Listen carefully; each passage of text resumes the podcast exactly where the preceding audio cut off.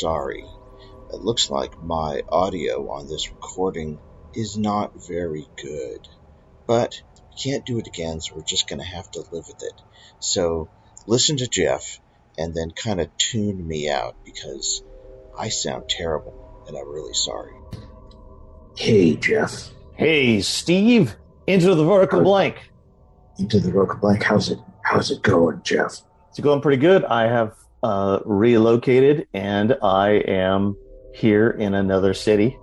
Um, and I, it's about uh, 50 miles from where I was before and about 51 miles from from you. before I was about one mile from you. So I've, I just just to say I've, I've got my my deep cop voice on today because we've we've discovered the the answer to a mystery, but we'll get to that in a So, um, yeah, you you moved about 50 miles away, which is which shouldn't disrupt our recording because we've we've been recording so seldomly anyway. Well, we are on episode nine, and we're entering the ninth month, so it's not that bad. We'll have actually have ten by the end of September, so it's not So- that bad. Uh, this is uh, season four, episode nine. Charlie Chuck. Wait, let me let me start that This is uh, season four, episode nine. Charlie Chuck has been found alive. So this is a sequel to season two, episode one, where we we asked what happened to Charlie Chuck. Yes, and that was a great episode. I mean, I really liked the interview we did, and uh, it turns out that you had a new interview, right? You found some Yes. So I did find some information, but fir- first let's talk about what we were, what this whole thing is about. Uh, why don't you go ahead and read that press release Okay. from a couple of weeks ago? This is interesting. This is a press release from PR Inside Press and Media. This is in the sport section, just to let you know. Atari announces modernized Food Fight remake featuring online multiplayer. Sloppy Joes and Juicy Lucy's around the world get set for messy multiplayer antics in a remake of the Atari Arcade and 700 Classic. New York, Accesswire. Atari, one of the world's most iconic consumer brands and interactive entertainment producers, today announced a new, built from the ground up remake of the beloved classic Atari arcade game, Food Fight. Developed in partnership with Megacat Studios and launching early next year, Food Fight features familiar faces from the seminal favorite, reimagined as a premium game with modern 3D graphics, charming new characters, updated gameplay mechanics, and multiplayer support. Food Fight exclusively launches first on the Atari VCS, PC console hybrid system, and later on Windows PC, PlayStation 4 and 5, Xbox One, Xbox Series XS, and Nintendo Switch. Then it goes on to say, give a little description, a very, very um, interesting. Let's just go on with the description. Dodge, dip, dinner roll. Food Fight unleashes all manner of food based frenzy upon players looking to take control of the food court. Featuring single player, co op, and online multiplayer modes, the reimagined new game offers a plethora of potential gameplay scenarios, further supported by procedurally generated environments to ensure the food fighting fun never goes stale. Players can collect and choose from over 30 individual weapons, items, and special pickups, each with their own kitchen characteristics, such as slippery or sticky. We promised fan. okay. Interesting. We've promised fans. I'm gonna now. I'm gonna go back because I'm running out of breath by reading like that. We've promised fans new Atari content for the VCS, and are delighted to unveil this fresh, modern take on a classic video game favorite, one that only Atari could lovingly and expertly curate and bring to the VCS first. We've promised fans new Atari content for the VCS and are delighted to unveil this fresh, modern take on a classic video game favorite, one that only Atari could lovingly and expertly curate and bring to the VCS first, said Atari VCS COO Michael Arzt. I don't know how to say his name. The feat wouldn't be possible without the passionate and dedicated team at MegaCat Studios, and we couldn't be more thankful to bring Atari's food fight to the modern age where fans both old and new will enjoy all the messy mayhem this unique title has to offer. Everyone at MegaCat Studios is huge Atari fans, and from the moment the VCS was announced, we knew that we wanted to create something special and new from a classic Atari IP, said MegaCat Studios CEO James Deegan. We've been working closely with the Atari team for some time now. We're excited to finally announce this amazing game and can't wait to unveil more of the zany fun and innovative food fight gameplay, characters, and other details as development continues. Then there's more. Inspired by the original game, which debuted in arcades in 1983 and then followed on the Atari 7800 in 1986. Actually, it was one of the first titles, wasn't it? So it really was 1984, right? But yeah, yeah. But it came, I mean, I, I think it, I'm not sure it actually created, came out. Being yeah. created in 1984. Food Fight sees players take on the role of Charlie Chuck, a boy whose desire for ice cream sees him fall into trouble with a gang of mischievous chefs, Angelo, Oscar, and Zorba. Players must utilize speed and cunning to avoid enemies or choose a different route and engage in intense open combat where the food does all the work. It's a satisfying battle of condiment splats, entree explosions, and succulent shrapnel. They had a pretty good copywriter for this. I don't remember any condiments though, but anyway, doesn't no condiments. Yeah, uh, uh, I don't know. Um, I think maybe that's the, the, tomatoes. The tomatoes. Okay. Okay. Food Fight launches first on the Atari VCS, the iconic gaming brand's first new home gaming and entertainment console in 40 years. With game content exclusive to the platform, Food Fight is also the first example of Atari's recently announced refocus on premium PC and console games. Additional game details and assets will be released within the coming month. The Atari VCS lineup of video computer systems, bundles, and peripherals are available for purchase online and in store from Best Buy, GameStop, Micro Center, and the official Atari VCS. Is that actually true? Are, they actually available? I haven't seen it Best Buy, but I was going to try and pick one up. So when I read that, I was like, oh, you know what? This is the first thing I've heard of. I mean, we know that the new uh, Atari CEO is in charge of uh, making, you know, premium games. And this is the first thing we heard about an actual Atari IP that hadn't been leveraged yet and wasn't like asteroids or breakout or something. That wasn't asteroids or breakout, or something actually being used to make a new game. Right, right, and it's a good, it's the one that we've we've been championing for a long time. So. It's one of our favorites, and, and it also answers the question from that episode, which is what happened to it. I guess they were sitting on it. yeah, and they also announced, they also mentioned arcade in 7800. So I don't know if they own the arcade. They, they probably didn't know that they own the arcade one, or possibly, possibly the arcade one is owned by Warner. Um, I don't Warner, whoever owns whoever owns the arcade IP at the moment. I don't think it. I don't think it is because it was it was released um, before oh, that, okay. so it's not owned by them. But yeah, I mean, there probably are some licensing issues there where, where you got GCC in the mix, and you probably have Warner Brothers, and you probably have Atari, and you know, and all that stuff. And and also, I think um, I think uh, at the end of that episode, Jonathan Hurd told us the first one. He's like, "Oh, uh, you know, just the name Food Fight is so hard to trademark because there's so many things called Food Fight." So I think that's why this is Charlie Chuck's Food Fight because that's way easier to to get a of course trademark for, and they did yeah. own that trademark. So. Uh, yeah, I thought this was fascinating, really interesting. Shows that I think things are moving at least somewhat in the right direction and because of that, I I got an interview with Andrew Marsh from MegaCat. Wow. Uh, it's about 30 minutes long. And let's play that right now and then come back and talk about it. Okay. Sounds good. Thank you so much for doing this. I'm super excited to talk to you guys, especially after I'd actually was familiar with some of your guys' work before this. So, oh, yeah? or at least looking at it, I mean, it, it's a pretty impressive body of, of indie retro games. Yeah, uh, we've, we've been at it for about six years now.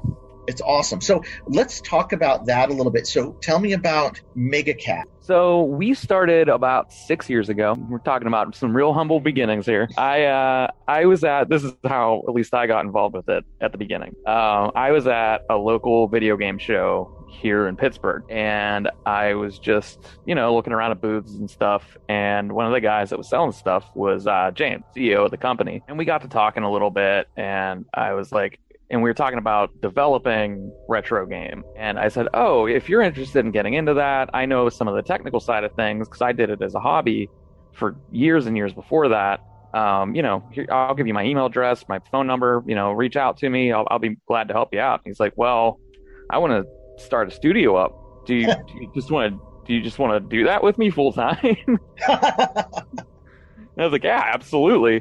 Oh, that's so cool. yeah, that's how that's that's how we kind of got started. And um, in the start, we were doing just retro stuff. Um, probably for the first year or two of it, um, we were making stuff for the NES, SNES, Sega Genesis. And then as we started to grow, started to get a little bit more attention from doing that. Then we started branching out to doing stuff for PC and modern consoles and mobile. Now we we touch every platform we can. You know. Yeah, no, I Um, saw that list is pretty impressive of what Yeah. you guys do and the companies you work with. So, how did you get started making retro games? Then, what was your process? You know, how? I Um, don't, you have to tell me how old you are? But like, what was your first gaming system, and and how'd you get into it? my first gaming system was the NES. Um, I I don't mind telling you how old I am. I'm 36, so my first gaming system was the NES. That's that's where I really started, and um, always loved it. Um, kept playing it pretty much my whole life. You know, um, even when it was outdated, I'd still bust it out and play games on it. And then I would say probably when I was like late teens, early 20s, um, I started finding out about the ROM hacking scene Oh yeah, and I got into that and that's where I really started learning a lot of the technical side of like the art and design of those games and so like most of the obviously the people that listen to our podcast are Atari fans, right? Yeah. From old school, Yeah, yeah. you know, golden age Atari fans, and the homebrew scene for that is very much about building and compiling your own stuff. And and there hasn't been as much rom hacking. Um, Mhm. and most of it's centered around atariage.com so i'd like you to to explain like from the nes and you know genesis stuff where do people go to do this? What is the what is, what were the rom hacking tools? That sort of stuff. Yeah um sure. Uh that it, it's pretty similar for the uh NES and Genesis stuff there's their own communities um like Nintendo Age and uh Sega Retro. And those communities um have built compilers for writing like C C code and compiling it into assembly. Um and we've actually contributed to those projects ourselves because of the volume of work that we handle right um, we're more likely to come across things that might need adjusted or, or fixed in those things. So anytime we come across that, we always try to contribute those community projects. And then on the art and design things, um, for the art, I use uh, GIMP, which is just an open source Photoshop alternative. Um, me too by the way uh, as long as you know the technical specifications of the platform you're working on, then designing the art, you can use whatever you want. yeah Um, so that that's usually what I go with. I like using it because, especially when we start talking about like 16-bit stuff, um, you really get into needing to have a lot of control over like palette manipulation. yes And so GIMP has a lot of really good tools for that. And so on top of that, we have like a whole blog series on our website about how about our process for doing this stuff. And at one point, I had written a post about how to manage like tile counts and stuff to make sure you're within storage capacity for for consoles. And some guy from the community just reached out to me one day. He's like, "Hey, I I I- read your blog post, so I just wrote." A plugin for GIMP, so you don't have to use more than one program. oh man that's awesome yeah, So yeah, I did see that you guys have a very extensive blog series about building NES, mostly NES. I mean, I, that's what I saw, which is very cool. What's your response to that sort of thing? Is that supplemental to the uh, to the stuff you sell on the site? Does it bring people in to buy stuff? Oh yeah, I mean, and I think that we're in an interesting time now where we have stuff like NES Maker out there, you know, and people are making tools like that for other consoles now, where the barrier for entry is starting to get a lot lower in this stuff. So we think it's nice to have that blog series there for people that may not necessarily be doing it yet, but are interested and they want to learn how to get in, get into it. it we we think it's just really helpful to have that resource out there for people. Yeah, it's cool. NES Maker is an interesting one because I did take a look at that. Um, I'm in- interested in the NES as well and doing some NES stuff. But I looked at NES Maker and it, it's cool. And I'm wondering what you guys think of that compared to doing it in, you know, assembly and, and C. Um, I think from our company's standpoint is that we think it's great for prototyping ideas. Um, that we'll use it for that, and but beyond that, I think it's great because it just gets more people interested and involved in the process. There's you know, there's people out there who aren't going to be able to hand code assembly and I've seen Right. people just I've just seen people drop off the face of the earth trying to do that stuff. So, Yeah. um, so I mean, it's it's great that they're just lowering that barrier for entry to people because it's I mean it's a niche thing and it's it's nice to see that grow a little bit. Yeah, no, it's it, it's cool, and there are obviously there are tools on Atari side for the 2600 and 7800 and Lynx and some Jaguar stuff, uh, and people do the kind of the same thing. The difference is it's like NES Maker is almost almost Game Maker for NES, not Yeah. quite, not Yeah, quite. And I know there's one for the Game Boy as well, like GB Yep. Studio, I think it's Yep. called. yeah, yeah. one of the things that's different for like people who make Atari stuff and like 7800 and 2600 is that the actual hardware in the cartridges is fairly similar. You know, for most of the games, there's slight differences. Like there's a sound chip, there's Yeah, a yeah. Pokey sound chip, and the 2600 there's something called DPC Plus, which is a an extra chip that David Crane made to add sound and Mhm. and a few things to 2600 games. But when you go to the NES, it feels like there's a whole like different world of cartridge mappers. I don't know if that's how if that's the right description, but Yeah. the way that cartridges were constructed and mapped out. Can you explain a little bit ab- about how that works and how it evolved from the original NES games to like the later games? What what hardware was in there? What people were using? Uh, sure, yeah. I can briefly go through the history of it a little bit.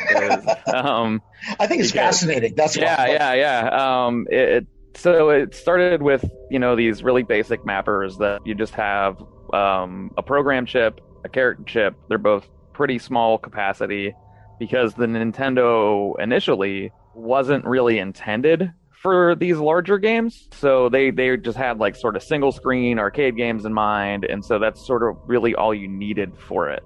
So it's explain just before I before go further, the NES itself has two atlases of of tiles, right? One for the one for sprites and one for the background that you can access at any one time. Is that true? Um, so it gets they get loaded in banks. So you can have um, it's essentially a bank is like a portion of a page of tiles, Right.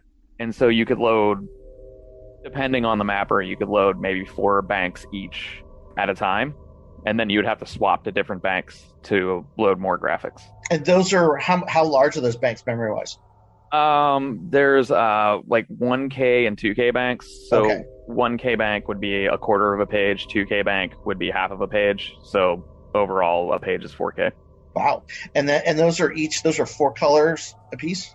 Uh, yeah, and technically speaking, yeah. So it's uh three colors and then a common color that's used for alpha. Yeah. And then and then you could overlay those at the you know to make much more colorful sprites. Um, yeah, absolutely. We did um one of our games, Little Medusa. Um, we use that pretty heavily in our cutscenes. Um, Oh, that's cool. Where we'll do a lot of sprite overlays to make them look a lot more colorful than they should be.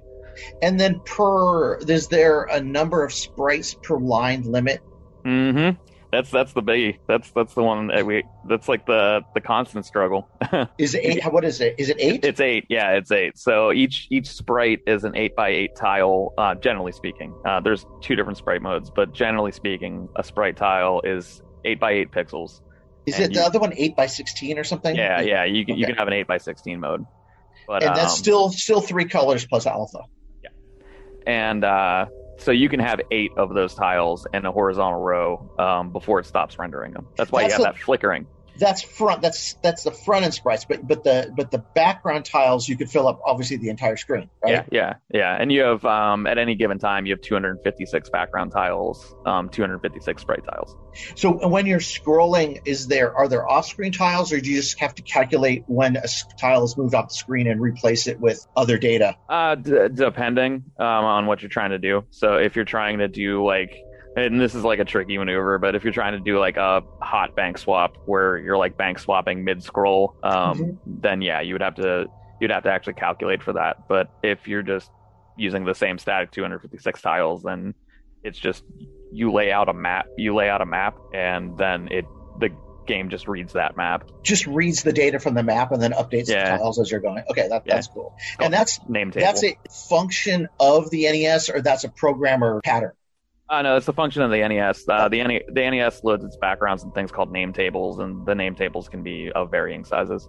Oh, that's right. I'm sorry that these are dumb questions. I'm just really Oh, no, no. because I, I've been doing uh, Atari 7800 homebrew, and you know the 7800 was the let's not call it a competitor. It was out at the same time, Yeah, Right. yeah, yeah. and so it- And similar architecture. similar architecture in that it you know has it, it, it most of its sprites are it can be any sprites can be 16 pixels high 8 to 16 pixels high but any width.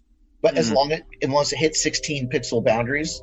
Um, and what's interesting is that you know that architecture which is called the maria chip supposedly could put uh, hundreds of sprites on the screen at the same time. The actual limit is way less than that. Like so the actual limit is like a, about 16 16 16 by 16 sprites on a line to get the frame rate correct Yeah. um, and and it can somewhat do what the NES does. It also has a 13 color mode where you can get sorry 12 colors plus al- alpha Mhm. per sprite, but the limitations are really in the amount of ROM you have to, to load sprites from. Yeah. So obviously, 12 color sprites take up a lot more space. Yeah, yeah, And yeah. there's like block limitations, 2K block limitations, but but a lot of people are like, oh, okay, the 700 could do what the NES could.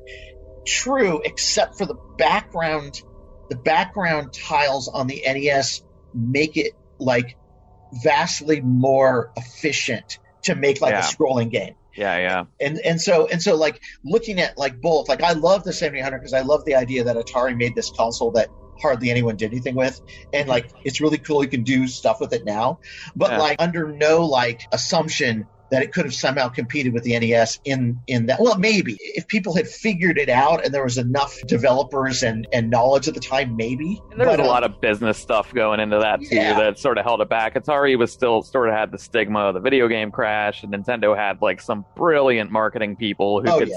sell it instead of a computer. It was a toy, and so it got into more toy stores. Absolutely. So, yeah. I mean, yeah. it's, it, but it's fun, you know, from our standpoint is to go back and go, oh, like what could have been, right? Because a lot of, Yeah. Oh yeah. a lot of retro game development is like, hey, you know what? This translation never made it to this platform. I'm going to make one. And, you know, for homebrew, like on the line of licensing issues, right? On the on the line Yeah, of yeah, yeah, IP, you know, and sometimes it's overlooked. And uh, I mean, Nintendo pretty much clamps down on everything, but like other abandonware titles and things where, where someone never made Joust 2 for the platform, Yeah. make it or something. We did a podcast a couple of years ago because one of our favorite Atari games is Food Fight. Hmm. Um, and we thought that was always like a great game that they made that really was at like in their like final years. Designed by General Computer Corporation, and also came out on the 700 and a very good game. But it's always been that kind of like really fun, we thought, game that should have had a sequel, but was never really the IP was never really used, and we always wondered why. And you know, we did this fake like mystery podcast. How did you guys decide to work on that food fight? And was it something Atari brought to you, or you guys decided to do yourself? So we had been in touch with Atari for a while now, and they were we were, we had been talking to them about doing something for the VCS, and so they're like they got interested. They're like, yeah, I mean, look at our properties, tell us what you're interested in, you know, run it through our people, and you know, we'll make a decision on, on, on what you'll work with. And we kind of had the same thought process as you. We are like, why has nothing ever been done with Food Fight? Right. Uh, it- it's a it's a really cool property. The characters are fun. Like It's one of the only games that has an actual like if Atari games has an actual character, right? Like like yeah, yeah, for better or for worse, Charlie Chuck is a is a character that could be used utilized in some way. Yeah. And so we had the same thought: is like, why has nothing ever been done with this game? Like, it, it's just begging for something. And so we went with that, and they were all about it. They're like, absolutely. I, Oh, cool. We've been waiting for something to do with Food Fight. And, is this the now? How long did that process take for you guys? Uh, I would say about a year. Oh wow. Um, okay. About a year of talking with Atari. Um, just sort of some of it's stuff I'm not super privy to. I'm not. no, really that's on- fine. Yeah, I, yeah. I'm not. I'm not really on secret. that. I'm just wondering, like, yeah, I'm like, not really on that side of things. I was but wondering if it was if it was with under the you know they have a new CEO who's over games now. um, Yeah. and and wondering if that was part of that process or was it it started before But- that? I'm gonna say our our relationship with Atari started even before that year. So I mean, we've we've been talking to them about things for a long time now. Um, but this was probably about a year to get us to the VCS project. Oh, that's cool. And then and then you're obviously it's a it's a game made in in Unity or, Uh, or yeah, yeah, Steam. Uh, yeah, it's going to be coming out on uh, PC. We're looking at other consoles now, um, but we need to clear that with Atari because obviously they want it to be, you know, centered around the VCS. Yeah, VCS exclusive. I mean, it's actually if you think about it, I mean, it's it's it's a good plan to try to take some unused, you know, IP that actually Oh, yeah. has potential and put it out on the VCS first. It's you know, I mean, they yeah, want do it. and you know, and they they've been great with us. You know, they've they've given us a lot of a lot of freedom to uh, be creative with the with the property. You know, um, so we're not just making food fight with a fresh coat of paint on it. You know, we're take we're sort of taking that concept and and modernizing it and looking at popular games and similar types of gameplay that are around now, like Splatoon and Fortnite, Yeah, and, and looking at how we can use those, like, integrate some ideas from those into the food fight world. And so we- we're, we're coming up with a pretty cool concept for it.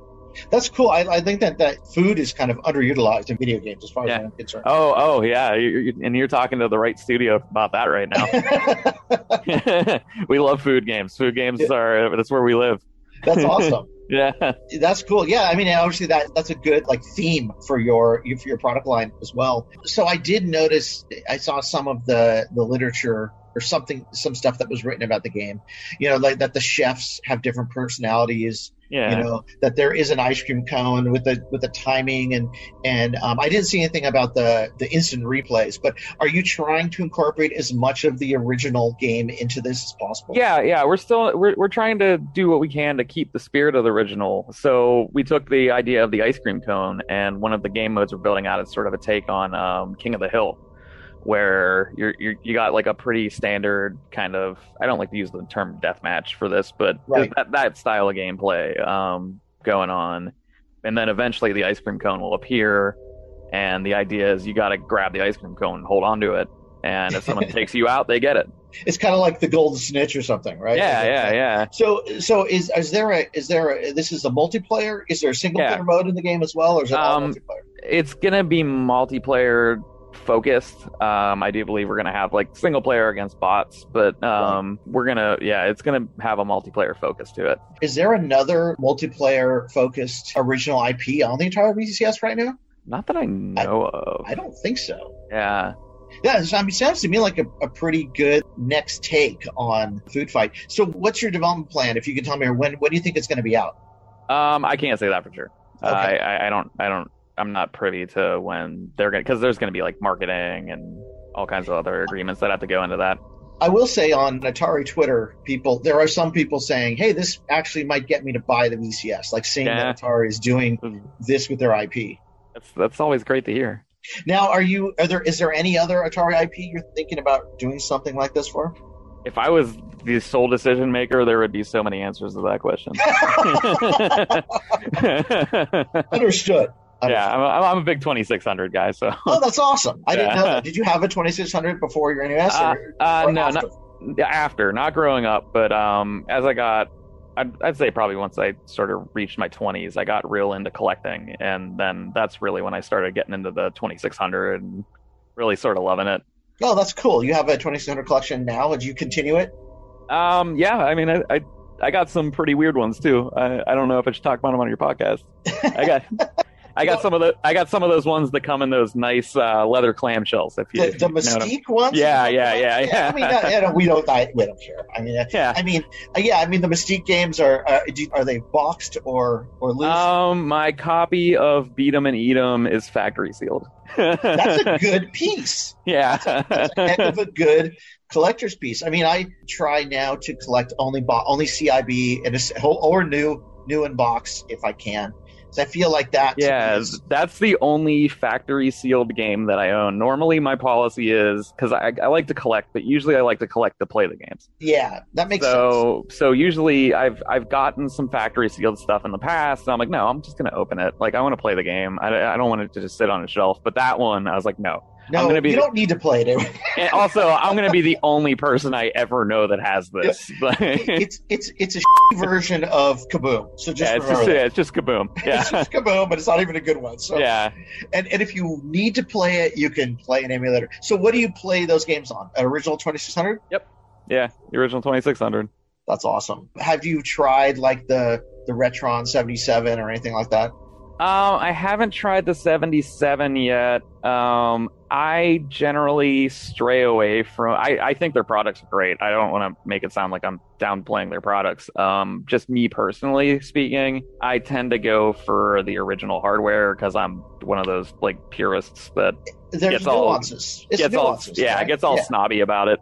Yeah, I mean, there, there are things that don't work. Like I remember one of my favorite 2600 games was River Raid back in the day, and all it used to come out on multiple like Activision compilations. There's one on the PlayStation and the PlayStation 2, and and every time I'd play, it'd be like, you know, the sound isn't working, the timing isn't working, it's not right in a way that everything I remembered about it is all from like muscle memory and brain memory. Right? Yeah, and I think also there's just it's hard to describe, but there's all like this tactile experience Yes. to using the original hardware that that you don't get, you know, and I love that. Back to your NES games that you make and the and the stuff that you're moving, forward on. You know, do you what platform from uh, from the games that you guys make at your studio do you find is the most lucrative that people are most excited about? Uh, the people we're the most excited about. They buy I- who buys the stuff? That's what I want. yeah, yeah. Who buys the stuff? I think it might be the Genesis. Really? Yeah, I think people really go nuts for that. And I think part of it is the Genesis and Mega Drive are probably the easiest to collect for. Oh yeah. Um, like you can have Well- a complete, you can easily have a complete in box collection of games. Well, and the boxes were Yeah. durable too. So Yeah. people kept them around, right? So, so I think that there's a lot more of a collector's market out there for the Genesis than anything else because it's sort of the easiest one to get into. So yeah, I think the Genesis tends to be the most popular. I will always love making stuff for the NES. I mean, that's that's where Of I got my course. start. That's where my heart's at. But but yeah, I think the Genesis is kind of what gets the biggest reaction out of people. That's interesting. I didn't know that. That's um, I would have thought it would be the NES, but I know there's also probably a lot of product out there too for the NES. Or I, yeah, I think that too. You know, there there, there is a lot of. Um, I would say that probably has the biggest community. So do you think there's a bias against things that don't come from Nintendo on the NES? Uh, all the- I mean, all Nintendo platforms. Not really. I think nowadays, especially if we're talking like retro platforms, people are just excited that Yeah. stuff comes out. You know, I Cool think, and and for what it's worth, um, we were you're, you're mentioning Nintendo clamping down on things. They try their best to turn a blind eye to that kind of stuff. Their internal thought process about it is it's not harmful and it's sort of putting people's attention on the legacy of, of their property and, and they, they kind of like that side of it so they, they try to turn a blind eye to it But not their actual IP, but you mean the platform itself? yeah, the platform itself. Like if Yeah. so, like if people are making their own NES games and stuff, like they they they try to sort of keep like look the other way when that happens. So the the patents have expired on the NES, but like the um the encryption is that still IP that that Nintendo owns? So depending on how you're making your cartridges, um, yeah, there's uh people have made um their own community ways to get through the encryption I see. that doesn't involve shorting out your NES. So um so that I did not realize that was a problem. Yeah. Oh, yeah. That was how the old unlicensed cartridges worked. Um, Oh, wow. Is they would just they would just short the circuit that read the copy protection stuff, and that that would be how they circumvented it. This is like the Tengen stuff or Tengen. Yeah, how yeah, how yeah. pronounce that? I pronounce it tension. Me too. Yeah. So yeah, that was that was uh how they circumvented that. Is they just put a chip on there that would just short the uh the security check. That's I know that's interesting to me to ask you because since you're a huge Nintendo fan, back in the day when Tengen brought out those games, did you know that they were unlicensed? Was that a thing? You know, among NES? Oh no! Back in the back in the eighties and nineties, I don't think kids had any idea that was care. going on. Yeah, they didn't care. They just thought they came on cool cartridges, you know. Yeah. So what do you think? If looking at the specs for the NES versus the SMS, is the SMS slightly more powerful? I think it's sort of a give and take situation. I think the SMS can do some things that the NES can't do, and the NES can do some things that the SMS can't do. I don't know if you guys do anything for the SMS. It's to me, it's like one of the lost platforms. Yeah, I, it kind of is. That's why we don't really do anything for it. Um, it's just at the end of the day, we're a game studio. yeah, you got to make money off stuff. yeah, yeah. We gotta, we gotta. This is how I eat. So, um, but uh, like I mean, we would always love to do stuff. If if we lived in Star Trek right now and there was no money, then we'd be making SMS games right now. I was a hobbyist before I started working for MegaCat, so I w- was making my own stuff, but nothing too serious or heavy, but enough that I was just like playing around with the system and learning how it works and sort of picking it and seeing what makes it tick. So, uh, Cool. and I was, you know, I was just doing that in my free time for fun. It's would just blow off steam, you know? Getting into creating your own indie games, not homebrew. I guess homebrew would have been the the, the stuff that you did before, maybe Yeah, yeah, editing yeah. the ROMs and stuff. Yeah. Um, did you when you were a kid? Did you want to make games? oh man, growing up playing the NES, I had a wild imagination, man.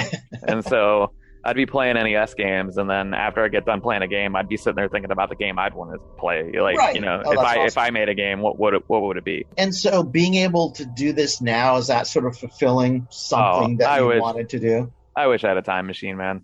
Like, I, I could go back. I could go back, find myself ten years old, and make you will never believe what I'm doing right now. That's awesome, man. Thank you so much for talking about this. I, I'm we're really happy that something's being done with Food Fight. I love what your company does. Very cool. Thank you very much. Uh, I, I wish you the best and success and and maybe we can talk to you again when the game comes out and we can talk about what you guys did with it and that yeah, sort of thing. And- absolutely. I'm- I'm always open for it. well, thanks a lot, Andrew. That was really good. Yeah, And, thanks uh, for having yeah, me. Sure, man. We'll talk to you soon. Okay. Talk to you later.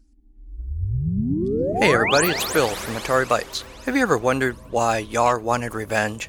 How when it becomes a Frogger exactly? Why those robots in Berserk went, well, Berserk? Me too. On Atari Bytes, we do more than review the games. We dig deep to find the story of the characters within the games. If we know the actual story, we tell you that. If we don't know the story, which is more often the case, we make one up, hopefully to your amusement, and occasionally to provoke a thought or two. So if this sounds interesting to you, I hope you'll check out Atari Bytes, B Y T E S, wherever fine podcasts are sold for absolutely no money at all. Thanks. Hey Atari fans, this is Michael, one of the hosts of the Atari XEGS Cart by Cart podcast.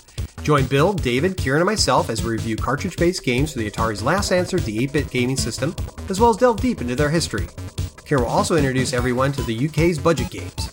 You can listen to us on iTunes, Stitcher, Google Play Music, Player FM, or from our website at E xegs8bit.com. That's xegs, the number 8bit.com. All right, Jeff. So, what did you Well, think the about uh, coolest thing about that was um, your discussion of the various um, ways to program consoles, but also the fact that he's an Atari fan and, and a VCS fan. He's a young dude who's a VCS fan, and he gets to program Atari games now. All those Yeah. things are pretty awesome. So when when I heard his story about going into a like a retro game show and meeting, you know, I think James is the CEO of MegaCat and him like getting a job to go make retro games. I mean, that's basically the fantasy dream of most people. right, exactly. Like I think that a bunch of times we went there hoping for that to happen, and no one ever, we never happened, right? Because like you know, No, it never happened to me because I haven't been to any. But but I but I think that uh, I think that it's it is a fantasy that that um, I never even considered that that was a that me was either. possible. Well, I meant a fantasy because we when we went to um, Oh, uh, we went to like E three and like and that. Oh the yeah, classic gaming. We always hoped there was something going on there, and there Oh, always. I mean, Skyworks guys showed up there, but it was ne- wasn't really, and there were a few other people, but it was never really as big as it Oh, totally, totally. No, yeah, I know what you mean. Yes, yeah, um, yeah, absolutely. Like, I think we went to E3 hoping that we would make connections with people to do stuff like that. Right. Um, it never really worked out exactly. I mean, we did, so we there was a chance through Marty to make um, some games for Atari a long time ago. Marty did them because, but they're only about uh, the, the pay, it wasn't enough. The work was going to be really hard, and the, they didn't have enough money really to pay for how much work it really would be. Oh yeah, no, it wasn't. It wasn't anything. And that so, that but. Marty did Marty did a few and did a great job on them. So I wanted to say that, like, what I missed in that interview was that MegaCat actually has an Evercade cartridge. Oh, really? Um, at least one. They might have two, but I know they have at least one. And I, I, I did ask Andrew after the interview to say something about it. And this is what he said. He said when when Evercade were planning to launch the handheld, they wanted to look for people who were developing new games for retro consoles so they could have some cards dedicated to new titles as well as ones dedicated to classics. They ended up reaching out to us about it, and we were pretty excited about the project already, so it was a perfect match. They've been pretty great to work with as well, and you can really tell how enthusiastic they are about classic gaming when you talk to them. So, so I mean, there's like really- the second. Sorry, go on. Sorry. I was going to say, like, that's like the second, you know, dream is that Evercade then reaches out when you're making homebrew and asks to put it on their console. That's, pretty good. Except, except they don't make homebrew; they make indie games. Well, the interesting thing about it is, I I see three right now three like just incredible things that are out. I, I'm gonna incredible to me, but three things, incredible things that are out right now that are kind of going in sort of the uh, not just Atari favor, but in the retro gaming favor, moving away from the original um, like NES and Super Nintendo and Genesis a little bit, which was um, and just for me, is that the new the Atari console it looks like it's actually good and could could be useful. I um, I don't I don't want to go that far, but well, I I'm agree with that it could I'm excited have it, it looks more promising than some other consoles that have been announced simply because it exists. Exists. And now they're starting to do things like let's make an exclusive game at a food fight. I'm not saying it's possible. a PS5 or a, or an no. Xbox One X or but it's still too expensive for what it is. So yeah. I think that's those that's a mark against it.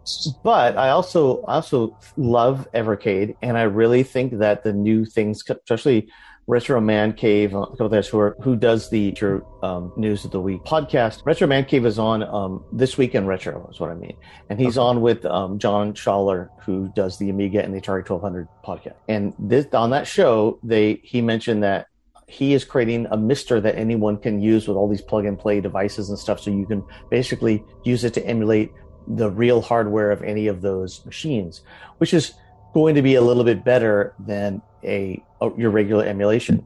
Those things together are like perfect for me.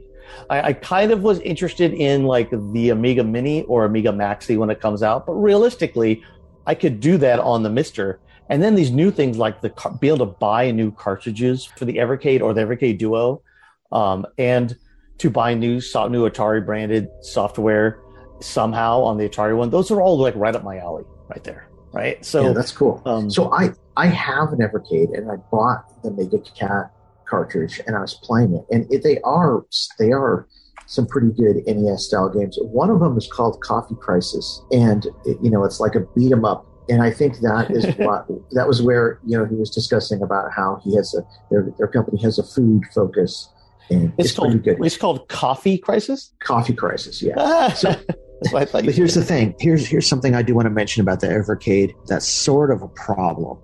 So um, I plugged to the Evercade. I plugged my mini HDMI cable into the Evercade and plugged it into the TV, and I was able to play on my you know widescreen TV, uh, you know Evercade games, which is cool.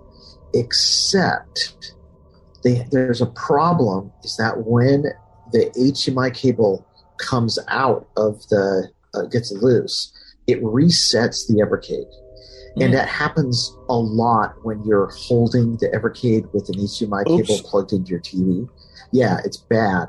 So that's why the Duo probably is a better solution yes. for hooking up to a TV. Well, just I'm, because the the the mobile one just it just just has that bug in it. I'm not a I'm not a mobile gamer at all.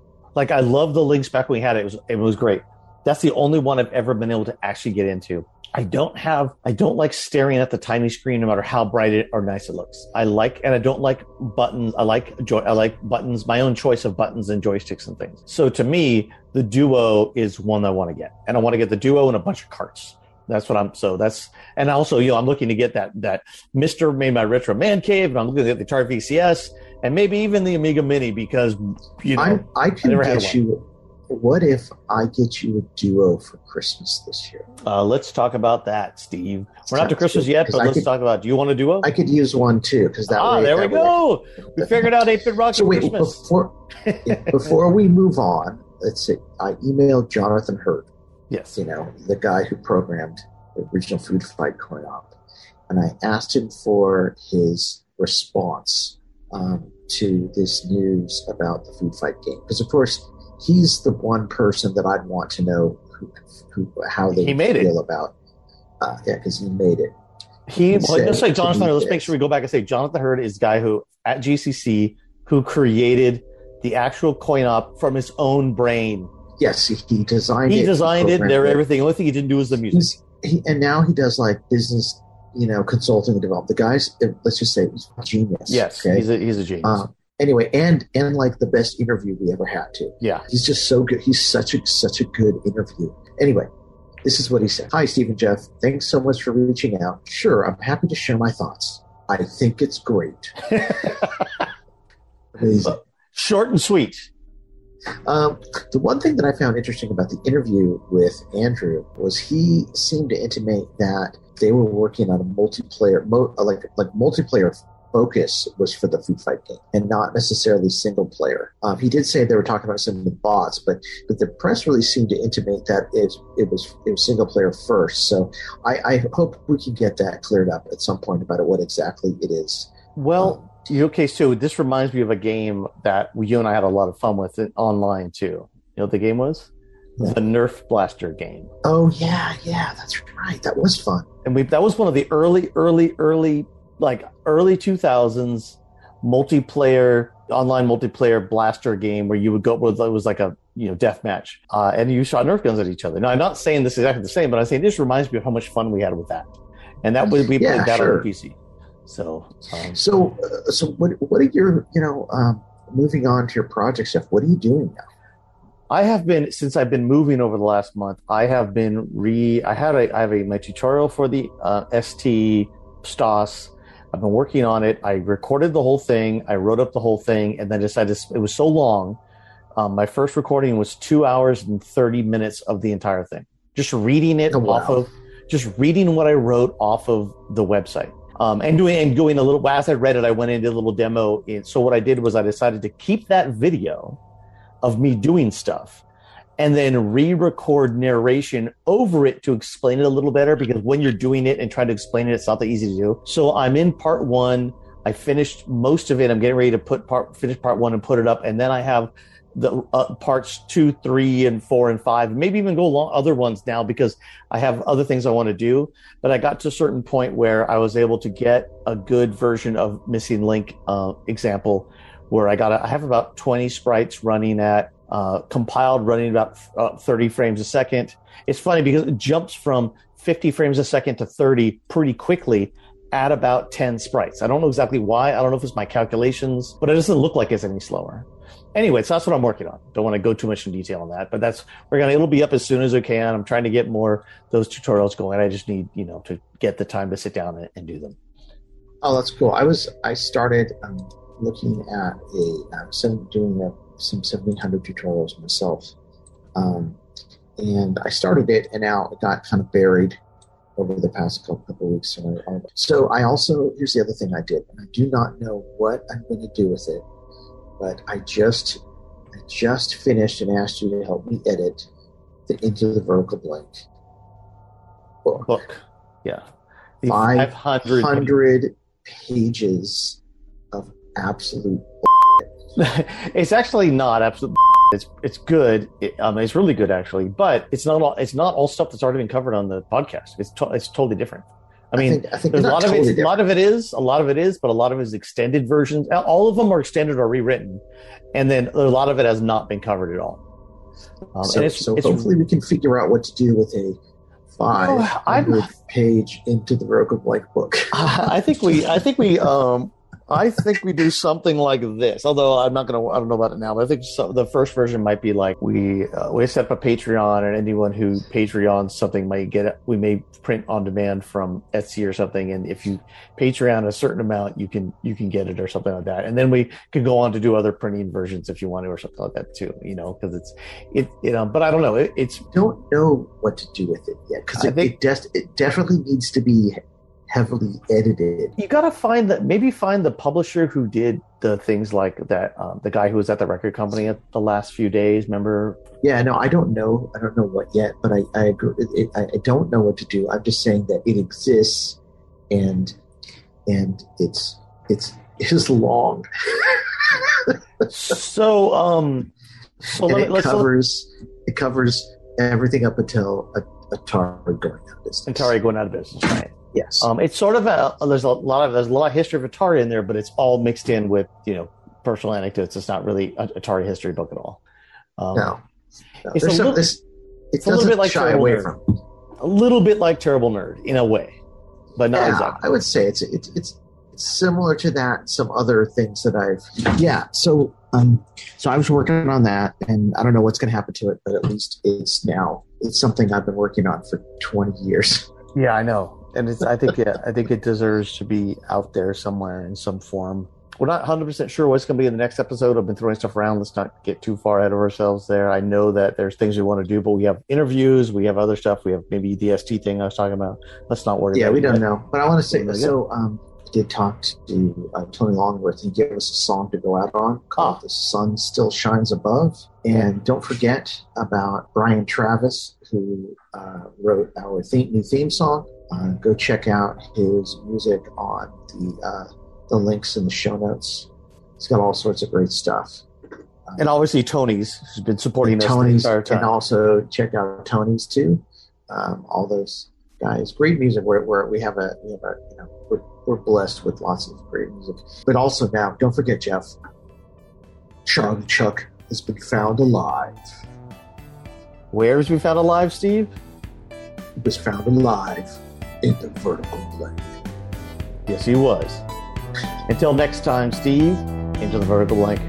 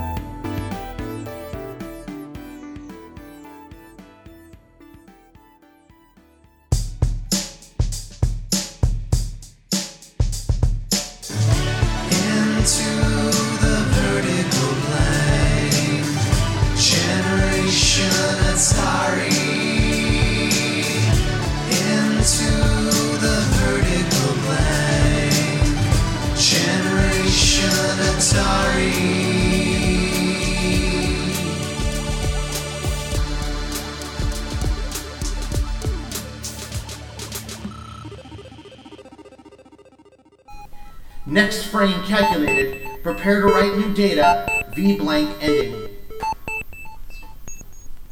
Into the vertical blank. An 8 Bit Rocket Studios production.